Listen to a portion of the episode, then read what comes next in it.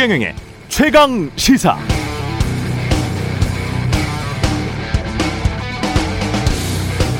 네, 일본에서도 후쿠시마 원전이 폭발한 것은 아니다. 그러니까 방사능 누출은 기본적으로 안 됐다는 윤석열 후보의 인터뷰는 많은 국민들에게 어이없게 들리긴 합니다만 윤 후보는 속으로 여전히 그렇게 생각할 수도 있겠습니다. 왜냐하면 어딘가에서 그런 주장 들었을 것이기 때문이죠. 실제로 그런 보도들이 있었습니다.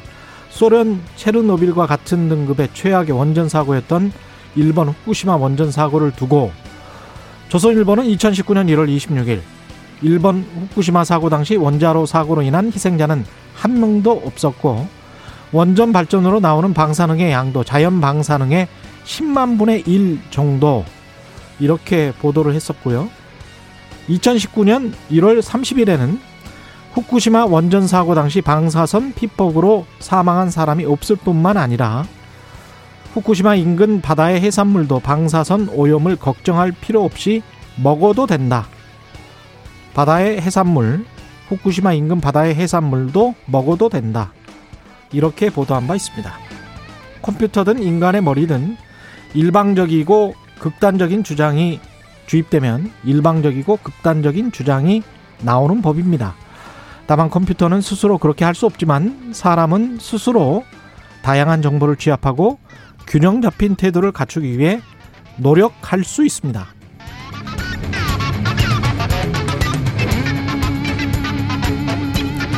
네, 안녕하십니까. 8월 10일 세상에 이익이 되는 방송 최경령의 최강시사 출발합니다. 저는 KBS 최경령 기자고요. 최경령의 최강시사 유튜브에 검색하시면 실시간 방송 보실 수 있습니다. 문자 참여는 짧은 문자 50원, 긴 문자 100원이 드는 샵 9730, 무료인 콩 어플 또는 유튜브에 의견 보내주시기 바랍니다. 오늘 1부에서는 네거티브 중단 선언에도 삐걱대고 있는 민주당 경선 관리 어찌해 갈지 이상민 더불어민주당 선거관리위원장 만나보고요. 2부에서는 국민의힘 대권주자 원희룡 전 제주지사 만나겠습니다.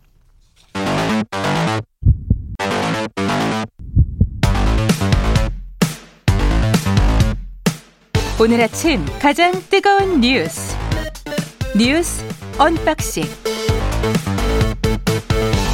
네, 뉴스 언박싱 시작하겠습니다. 민동기 기자, 김민아 시사평론가 나와 있습니다. 안녕하십니까? 안녕하십니까? 예, 모더나 백신 들어올 물량이 지금 계속 못 들어오고 있네요. 원래 이달 안에 공급하기로 한 물량이 850만 회분이거든요. 근데 절반 이하만 공급하겠다 이렇게 우리 정부에 알려왔는데요. 일단 모더나 쪽에서 밝힌 내용은 백신 공급 문제가 전 세계적인 것이다 이렇게 설명을 했다는 겁니다. 아무래도 이 전 세계적으로 백신이 수요가 많지 않습니까? 예. 공급이 이걸 못 따라가는 것 같다는 그런 생각이 좀 들고요. 일단 우리 정부는 1차 접종은 예정대로 진행을 하되 2차 접종 간격은 좀 늘려서 대응하겠다 이런 방침을 밝혔습니다. 이 모더나 화이자 같은 경우에는 2차 접종 간격이 이한 3주에서 4주 정도 되거든요. 음. 이거를 이제 6주 간격으로 늘리겠다는 건데요. 이 조처는 오는 16일부터 2차 접종 시기가 돌아오는 사람들에게 해당이 됩니다. 그 예외가 있습니다. 근데 이 대학 수학 능력 시- 이 평가, 수학 예. 능력 평가 이제 일정을 감안을 해서 이 고3 학생이나 고교 교직원들의 경우에는 이제 간격을 그대로 3주로 이제 유지를 한다 라는 거고요. 그 외에 이제 수능과 무관한 이제 초등학교 3학년부터 중학교 3학년 담당 교직원들은 1, 2차 접종 간격은 이제 5주로 늘린다. 이런 내용도 같이 이제 얘기를 하고 있는데요. 좀 문제가 그러면은 8월 달에는 어쨌든 이렇게 됐으면 9월 달에는 그러면 어 8월에 안 들어온 물량까지 같이 해가지고 안정적으로 들어오는 거냐. 그것도 장담할 수가 없다는 게 문제입니다. 그래서 지금 음. 이제 보건복지부 장관은 어 모더나사에 이제 나- 나름대로 이제 대표단이라든가 이런 걸 보내서 항의를 한다고 얘기를 하고 있지만 네. 9월 달에 제대로 그런 물량이 들어오는 거냐에 대한 물음에 대해서는 제대로 답을 아- 안 하고 있거든요. 예. 노력하겠다. 이렇게 얘기를 하고 있기 때문에 지금 대외 상황이 어떤지 이거 같이 봐야 되겠는데 일단 미국도 지금 예를 들면 파우치 국립 감염병 연구소장이 어, 공식적으로 부스터샷이 필요하다라고 얘기를 하고 있고 여기다가 추가로 우리가 계약한 여, 이 백신 종류 중에 노바백스 백신 있지 않습니까? 예. 노바백스 백신이 미국에서 승인이 또 안 나고 있어가지고 어. 그래가지고 이게 언제 도입될지도 알 수 없는 이런 상황이기 때문에 백신 공급 문제는 계속 이제 에, 있을 수밖에 없는 그런 상황일 것 같거든요. 그래서 지금 나오고 있는 얘기가 아스트라제네카 백신을 이 연령대를 기준으로 해서 지금 안, 이, 아- 안 50세 맞춰왔는데 이상이었죠? 네, 예. 그렇죠. 이걸 연령대 기준을 좀 완화해가지고 음. 어, 동원해야 되는 거 아니냐 이런 얘기도 나오고 있습니다. 그 과학적으로 우리가 알고 있는 게 어느 정도인 건지를 잘 모르겠어서 외국 같은 경우는 뭐 화이자 백신, mRNA 백신 같은 경우에 3주 맞는 것도 있고 우리도 네. 원래 4주였잖아요. 3주 또는 4주였습니다. 3주 또는 4주였죠. 네. 근데 이제 6주로 바꿨잖아요. 예. 어제 보도를 보니까 이재갑 교수나 이런 분들은 오히려 항체가 더 잘 생길 수 있다. 이렇게 이야기를 하는 교수분들도 있는 것 같고 또 그렇게 생각하지 않은 분들도 있는 것 같더라고요. 네. 그러니까 이게 지금 말씀하신 대로 1차, 2차 접종 기간이 이제 늘어났을 때 음. 항체 형성 효과가 더 좋다. 이거는 이제 다른 백신도 마찬가지로 어느 정도 이제 연구 결과에 의해서 뒷받침되는 그런 사례들이 있습니다. 예. 그래서 그런 거는 이제 이득일 수 있는데 다만 그 얘기는 뒤집어 얘기하면 뭐냐면 1차 접종만 맞은 상태로 있어야 되는 기간이 길다라는 얘기가 되거든요. 예. 그런 지금 델타 변이가 유행을 주도하고 있고 이런 상황에서 1차 접종만 맞은 사람은 사실 델타 변이에 취약할 수 있는 그런 상황이라는 거죠. 그렇죠. 그래서 이런 위험성을 감수해야 된다라는 점이 하나가 있고 두 번째로 지금 말씀하신 전문가들의 주장 중에서는 어 이게 어쨌든 최소 접종 기간의 기준이라는 게 3주, 4주 뭐 이런 식으로 돼 있어서 예. 이 최소 접종 기간 이상이 되면 어쨌든 아뭐 5주나 6주로 늘리는 것은 크게 문제가 없다라고 말하는 얘기, 이 경우도 있지만 예. 이정 이 정용량을 지켜야 된다. 아, 정, 이, 이 그대로 이제 권고 사항대로 맞춰야 되는 것이지 이거를 기간을 늘려가지고 이차 접종 기간을 늘려갖고 맞추는 거에 대한 임상 자료가 지금 제대로 나와 있는 게 없다. 이렇게 반박을 하고 있는 전문가도 있거든요. 그래서 이런 문제는 어떻게 해결할 것인지에 대해서 상당히 논란이 많을 것 같습니다. 이 돌파 감염과 관련해서도 사실은 그 인터넷 커뮤니티 사이트에서 사람들이 이렇게 되면 부스터 샷을 맞아야 되는 거냐. 돌파 감염이 음. 일어나는데. 근데 미국 같은 경우는 지금 돌파 감염 많이 일어나서 일일 확진자 숫자가 뭐 12만 명 뭐 이러잖아요. 네. 갑자기 다시 이제 지난 2월 수준으로 돌아가 버렸는데 사망자도 굉장히 많고요. 근데 우리 같은 경우에 지금 나온 거를 보니까 우리는 0.02%가 돌파 감염이 아직은 네. 그렇다면 백신을 우리가 우리 수준에서 미국처럼 만약에 60% 정도 맞는 한 달 후나 두 달 후 시점에 마스크를 이렇게 한국처럼 철저히 한다면 미국은 마스크를 잘 안 끼잖아요. 그렇다면 또 어떤 그 데이터가 나올지 그것도 참 궁금하고 이게 너무나 모르는 게 많은 것 같아요. 예. 그렇습니다. 사실 백신을 이렇게 관련해서 코로나19가 정말 모르는 게 많은 것 같아요. 그렇죠. 지금 코로나19가 하면 할수록 유행하기 시작한 지 1년 만에 백신을 막 만들어 가지고 전 예. 세계가 이렇게 대응하고 있는데 차질이 없을 수는 없는 겁니다. 그래서 예. 하지만 그럼에도 불구하고 이 상황에서 우리가 우리 정부와 우리 이 국가가 최선을 다해서 대응해야 된다는 것도 분명한 사실이기 때문에 좀 여러 가지로 대안을 음. 좀 내놔야 될 시점이다 이렇게 생각을 합니다. 우리도 일단 빨리 백신을 선진국 수준으로는 마저 보고 그 다음에 좀 데이터를 보고 서로 간에 비교를 해봤으면 속이나 시원할 것 같습니다. 근데 계약은 많이 했는데 예. 그게 이제 실제로 확보 도입되는 물량이 계속 지금 제대로 안 된다는 게 문제인 거죠. 그렇죠. 예. 예. 국정농단과 관련해서 이재용 부회장은 가석방 결정을 받았습니다. 예. 어제 법무부 가석방 심사위원회가 이제 회의를 열어가지고요. 가석방 심사 대상자 1,057명을 심사했거든요. 이재용 부회장을 포함해서 810명을 가석방을 의결을 했습니다.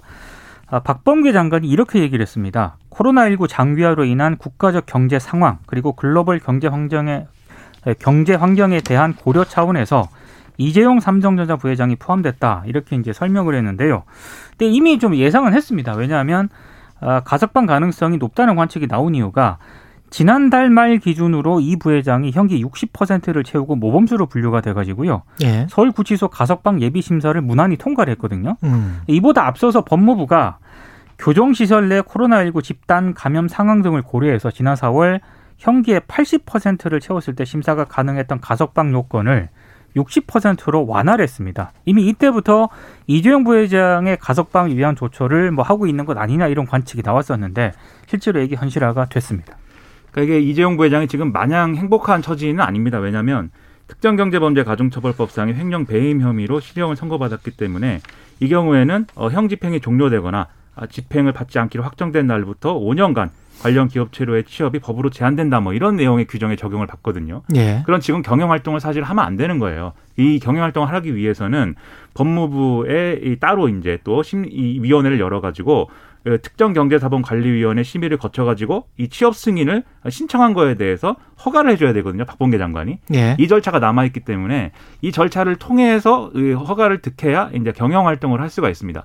근데 지금 가석방을 해준 여러 가지 이유 중에 분명히 이제 경제 상황에 대응하고 뭐 이런 걸 언급을 하고 있잖아요. 그러면 네. 사실 이재용 부회장이 어 삼성전자가 미국의 뭐 이 반도체 글로벌 반도체 수급 상황과 관련돼서 미국에 투자해야 되고 뭐 이런 결정을 해야 되기 때문에 이 가석방 등이 필요하다라고 주장을 해온 바가 있지 않습니까? 예. 그럼 아무래도 이러한 활동을 할 수 있도록 허가를 해줄 가능성이 높지 않겠느냐 이런 얘기가 같이 나오고 있어가지고 이게 가석방 자체라는 것은 어쨌든 일정 형기를 지금 어떤 채우면 어, 대, 대부분 요즘 분위기에서는 해주는 분위기여서 이종 부 회장 가석방은 뭐 불가피한 측면이 있을 수도 있겠는데 어쨌든 결과적으로 보면은 이게 일종의 특혜로 보일 수밖에 없는 거 아니냐 이런 비판이 지금 많이 나오고 있어서 이 여론은 어떻게 할 것이냐 상당히 고민스럽겠죠. 저는 경영학적 측면에서 보자면 이건 말도 안 되는 짓이라고 보는데요. 법무부 가석방 심사위원회가 국가적 경제 상황과 글로벌 경제 환경에 대한 고려 차원에서 어 이재용 삼성전자 부회장을 포함시켰다면 그러면 법무부 가석방 심사위원회는 국가적 경제 상황과 글로벌 경제 환경에 대해서 완벽하게 이해를 하고 있는 겁니까? 반도체는 사이클 종목이에요. 그래서 공급과 수급에 따라서 가격 등락이 굉장히 심한 업종이거든요. 근데 지금 현재 TSMC랄지 다른 회사들, 미국 회사들도 마찬가지고 바이든 행정부가 워낙 푸시를 하기 때문에 그 공장을 지금 많이 짓고 있단 말이죠. 네. 그래서 수급이 공급 과잉이 빠른 전문가들은 전문가들 중에서 좀 비관적으로 예상하는 사람들은 2022년 상반기쯤이면 공급 과잉이 일어날 수도 있다라고 걱정하고 있는 상황입니다. 이런 상황에서 오히려 투자를 지금 독려한다는 거 아니에요. 그죠? 가서 지어라. 그거에 그게 삼성전자 수익으로 바로 연결된다고 이 가석방 심사위원회는 전제를 하고 말하고 있는 겁니다. 근데 이런 엉터리가 어디 있습니까? 가석방 이건 말이 안 되는 거예요. 본인들이 어떻게 경영을 알아요? 그 가석방 심사위원회가 외신을 잘 안 봐가지고 그런 것 같은데 이 아니 이 그리고 가- 많은 제가 말씀드리는 거는 많은 가 그 가정의 경우가 있지 않습니까? 산업 사이클도 있고 운이라는 것도 있고 이게 여러 가지 상황이 있어요. 그리고 이재용 부회장의 그 어떤 능력 이걸 어떻게 평가를 합니까? 법무부 가석방 심사위원회가 가석방 심사위원회가 이제 평가를 하는 것은 주택을 평가하는 것은 이 사람이 이제 형기를 얼마나 이제 채웠느냐 문제를 첫 번째로 볼 것이고 나가면 삼성전자가 잘 돼요? 두 번째로 그걸 어떻게 보장하냐고요? 이 사람이 지은 죄가 뭐냐 예를 들면 네. 이제 너무 엄청난 죄여서 이 사회적으로 용인이 안 되는 죄여 가지고 이 사람은 가석방 됐을 경우에 오히려 이 재범의 위험이 있고 그 재범이 우리 사회에 큰 어떤 해악을 끼친다 이런 판단을 할 수 있는 대상이면 가석방을 승인하지 않겠죠. 그다음에 세 번째로 이제 이그 여러 가지로 참고할 만한 사항 중에 이제 뭐 이런 여론이나 이런 것들도 있는 것인데 근데 가석방 심사위원회가 지금 말씀하신 것처럼 그런 여러 경제 상황, 경영 상황 이런 것들을 근거로 판단했다기보다는 이재용 부회장이 이제 뭐 모범수라고 하고 뭐 그다음에 60%를 채우고 뭐 이런 형식적인 요건에 더해서 이 정무적 판단을 이제 했겠죠. 그 차원일 텐데 다만 이런 부분은 우리가 같이 봐야 될 것 같습니다. 결국 재벌 총수가 이 가석방 대상이 되는 거에 대해서 기준을 맞췄기 때문에 가석방이 가능하다라고 얘기할 수 있으려면 그 이전에 수사를 받고 재판을 받고 그 과정에서 뭐 이 형을 형을 이제 산다거나 이런 과정에서 그런 과정도 다른 사람과 차별 없이 아주 평등하게 재벌 총수이기 때문에 뭐가 이득 본 거 없이 이렇게 진행이 됐어야 가석방이나 뭐 이런 부- 이런 부분에서도 동일한 기준으로 판단한다. 이게 얘기가 앞뒤가 수밀관하게 되는 거거든요. 그런데 이런 재벌 총수들의 경우에 과연 그렇게 수사를 받고 그렇게 재판을 받았느냐. 지금 이제 이재용 부회장 판결에 대해서도 재벌이라서 이 손방망이 판결 아니냐 이런 비판이 있는 거잖아요. 근데 그래서 법무부 가석방 나올 수밖에 없는 거죠. 심사위원회 차원에서 이런 정무적 판단을 했을 가능성은 희박하고요. 그렇죠. 분명히 그 윗선이 있을 거고 물론 음. 가석방은 법무부 장관의 권한이긴 합니다만 청와대는 뭐 공식적으로 이 건과 관련해서 아직 입장 공식적인 입장이 없다 코멘트할 상황이 아니다 뭐 이렇게 그건 얘기를 법무부가 하는 일이다라는 게 청와대 입장입니다. 얘기는 하고 있는데 음. 지금 정부가 사면이 아니라 가석방 쪽으로 우회로를 틀지 않았습니까? 예. 사면은 대통령의 권한이고 이렇게 되면은 이제 대통령의 원칙을 위배되는 그런 상황이기 때문에 그래서 우회로를 택한 것이다라는 해석이 나오거든요. 그러니까 음. 결국에는 청와대하고 문재인 대통령이 좀 책임을 느껴야 되는 상황이다. 원칙을 훼손했다. 이런 비판도 나오고 있습니다. 예. 이재명, 이낙연 두 후보 간에는 네거티브 하지 말자라고 어제도 이야기를 했었는데 약간의 국지전이 오고 가고 있다. 뭐 이런 보도가 나오고 있습니다. 어제 최강시사 뉴스 언박싱에서 이제 예. 네거티브 선언을 하고 있을 때 음. 이낙연 전 대표가 TBS에 출연을 했더라고요. 아, 그랬어요? 거의 비슷한 시간대에 이런 얘기를 했습니다. 음. 아, 이재명 지사가 기본소득 홍보에 경기도가 34억을 썼는데 음. 이건 도정 업무도 아니고 바람직하지 않다. 아, 도정을 뛰어넘는 개인 홍보에 국민 세금이 들어가고 있다. 이렇게 비판을 했고요. 또 하나는 아, 이 지사 캠프에 대해서 흔히들 도청 캠프라는 용어를 많이 쓴다. 아, 이재명 지사의 지사직 사퇴는 개인의 양심 문제다. 이렇게 또 공격을 했습니다. 음. 아, 여기에 대해서 일단 이재명 지사 쪽에서는 별다른 공개 발언은 하지 않았는데 예. 역시 이제 현근택 대변인이 어제 또 뉴스 언박싱 할 때요. 비슷한 시간에 CBS 인터뷰를 했거든요. 그때 뭐라고 했냐면 상대방의 소총에는 대응하지 않겠지만 갑자기 미사일 대포를 쏘면은 고민을 하겠다. 그러니까 무슨 얘기냐면 네거티브 중단 선언을 했지만 예. 자꾸 이렇게 도발을 좀 감행을 하면은 사안에 따라 대응하겠다 이런 방침을 또 밝혔습니다. 음. 네, 이런 여러 이제 공격들이 있어서 이제 이재명 캠프가 대응을 해야 되겠지만 기본적으로 결국 대응을 해서 얻고자 얻고자 하는 것은 이 추격세가 2위 후보의 추격세가 너무 거세가지고 1위 후보의 지위가 흔들려야 사실은 거기에 대해서 강하게 대응을 하고 이러면서 네거티브 공방이 심화되고 뭐 이런 어떤 국면이 있는 거거든요.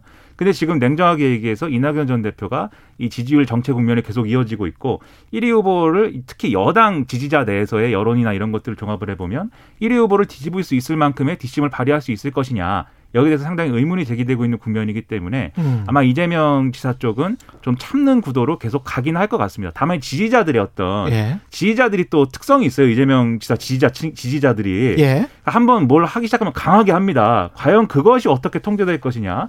예, 그거 상당히 의문이 지점. 이낙연 후보 지지자들은 그렇지 않아요? 몰라요? 마찬가지인데 마찬가지예요? 근데 그, 거는또 이렇게 또- 단정해서 할, 이게 얘기할 문제는 아닌 것 같아요. 그러니까 요즘에 몰라요? 이제 예. 팬덤 정치라는 게 마찬가지의 특성을 보이고 있는데 그 예. 팬덤의 정도와 강도를 따질 때 아. 제가 볼 때 이재명 지사의 원래 갖고 있는 그 고정 팬층의 아. 강도는 대단히 강력하다. 세다. 네, 저는 예. 그렇게 생각을 합니다. 일단 휴전은 여나 야나 비슷한 것 같은데 야도 이제 이준석 때 이준석 당 대표하고 윤석열 후보 간의 어떤 대립구도 이것 도 진짜 실제로 있었던 것인지 없었던 것인지도 잘 모르겠습니다. 실제로 좀 있었던 것 같아요. 그렇죠? 근데 약간 예. 휴전 상태에 들어간 이유는 음. 어제 인수- 이준석 대표가 휴가를 떠났고요. 음. 윤석열 전 총장은 이게 자택 대기 중이었거든요. 예. 그래서 조금 휴전 상태였던 것 같은데 근데 그 어제 또 윤 전 총장 캠프 정무실장이 신지호 전 의원이 또 라디오 인터뷰에서 이런 얘기를 했습니다. 아니 윤 전 총장은 지금 후보 당내 후보 등록도 안 한 상태인데 보이콧이란 표현이 이게 좀 과하다. 그리고 음. 어, 당 행사에 참여할 수도 있고 안 할 수도 있는 거지. 뭘 이렇게 이걸 가지고 이렇게 문제를 거냐 이런 취지로 얘기를 했거든요. 그러니까 이게 이 발언의 맥락을 보면은 예. 윤전 총장이 다음 당 일정에도 이거 불참할 수도 있다라는 발언으로 해석이 돼서 이런저런 논란이 좀 불거졌습니다. 그러니까 이런 지역적인 이제 왜 그럴까요? 사실 지역적인 반론이죠. 결국 이제 어제 말씀드린 대로 음. 윤석열 전 총장 이 지지율이 크니까 예. 그큰 지지율에 좀 어, 지금 캠프에 이제 합류해 있는 이런 지금 의원들이 예. 그큰 지지율에 묻어가면서 당내 주류의 어떤 지위 이런 것들을 다시 이제 되찾고자 하는 그런 흐름이 분명히 있다고 보이는데 그거를- 그래서 어. 이준석 대표하고의 힘겨루기를 좀 이렇게 힘겨루기 국면으로 가버리는 그런 이제 측면인데 다만 이준석 대표가 휴가라고 말씀드렸지 않았습니까? 휴가 기간 동안에 상주에 가가지고 또 개인 택시를 몰기 위한 네, 그러한 면허를 획득하기 위한 뭘 이제 하고 있습니다. 아 네. 그래요? 네. 그렇죠. 왜냐하면 이제 지난번에 카카오 뭐 이거 이 진출할 때 아. 당시 택시 기사들이 반발이 많았을 때 음. 그때 본인이 이제 뭐 택시 타고 택시를 직접 몰아가지고 이걸 느껴보겠다 이러면서 이제 오. 택시를 몰았던 적이 있거든요. 예. 그래서 요걸 하면서 이제 당분간 이 어 좀 이 기간 동안에는 휴전이 될 것이다 이렇게 봤는데 이준석 대표가 또 휴전은 휴전이지만 계속 SNS를 하지 않습니까? 그렇죠. 네, 거기서 또 무슨 얘기를 어떻게 반박하느냐가 네, 이 국면이 계속 이어지는지에 관건이 될 것 같습니다. 거기에 또 다른 어떤 이면에 뭔가가 있을지도 모르겠다는 생각이 언뜻 드는데 그건 다음 시간에 한번 이야기를 해보도록 하죠. 예, 뉴스 언박싱 민동기 기자 김민아 평론가였습니다. 고맙습니다. 고맙습니다. KBS 1라디오 최경영의 최강시사 듣고 계신 지금 시각 7시 39분입니다.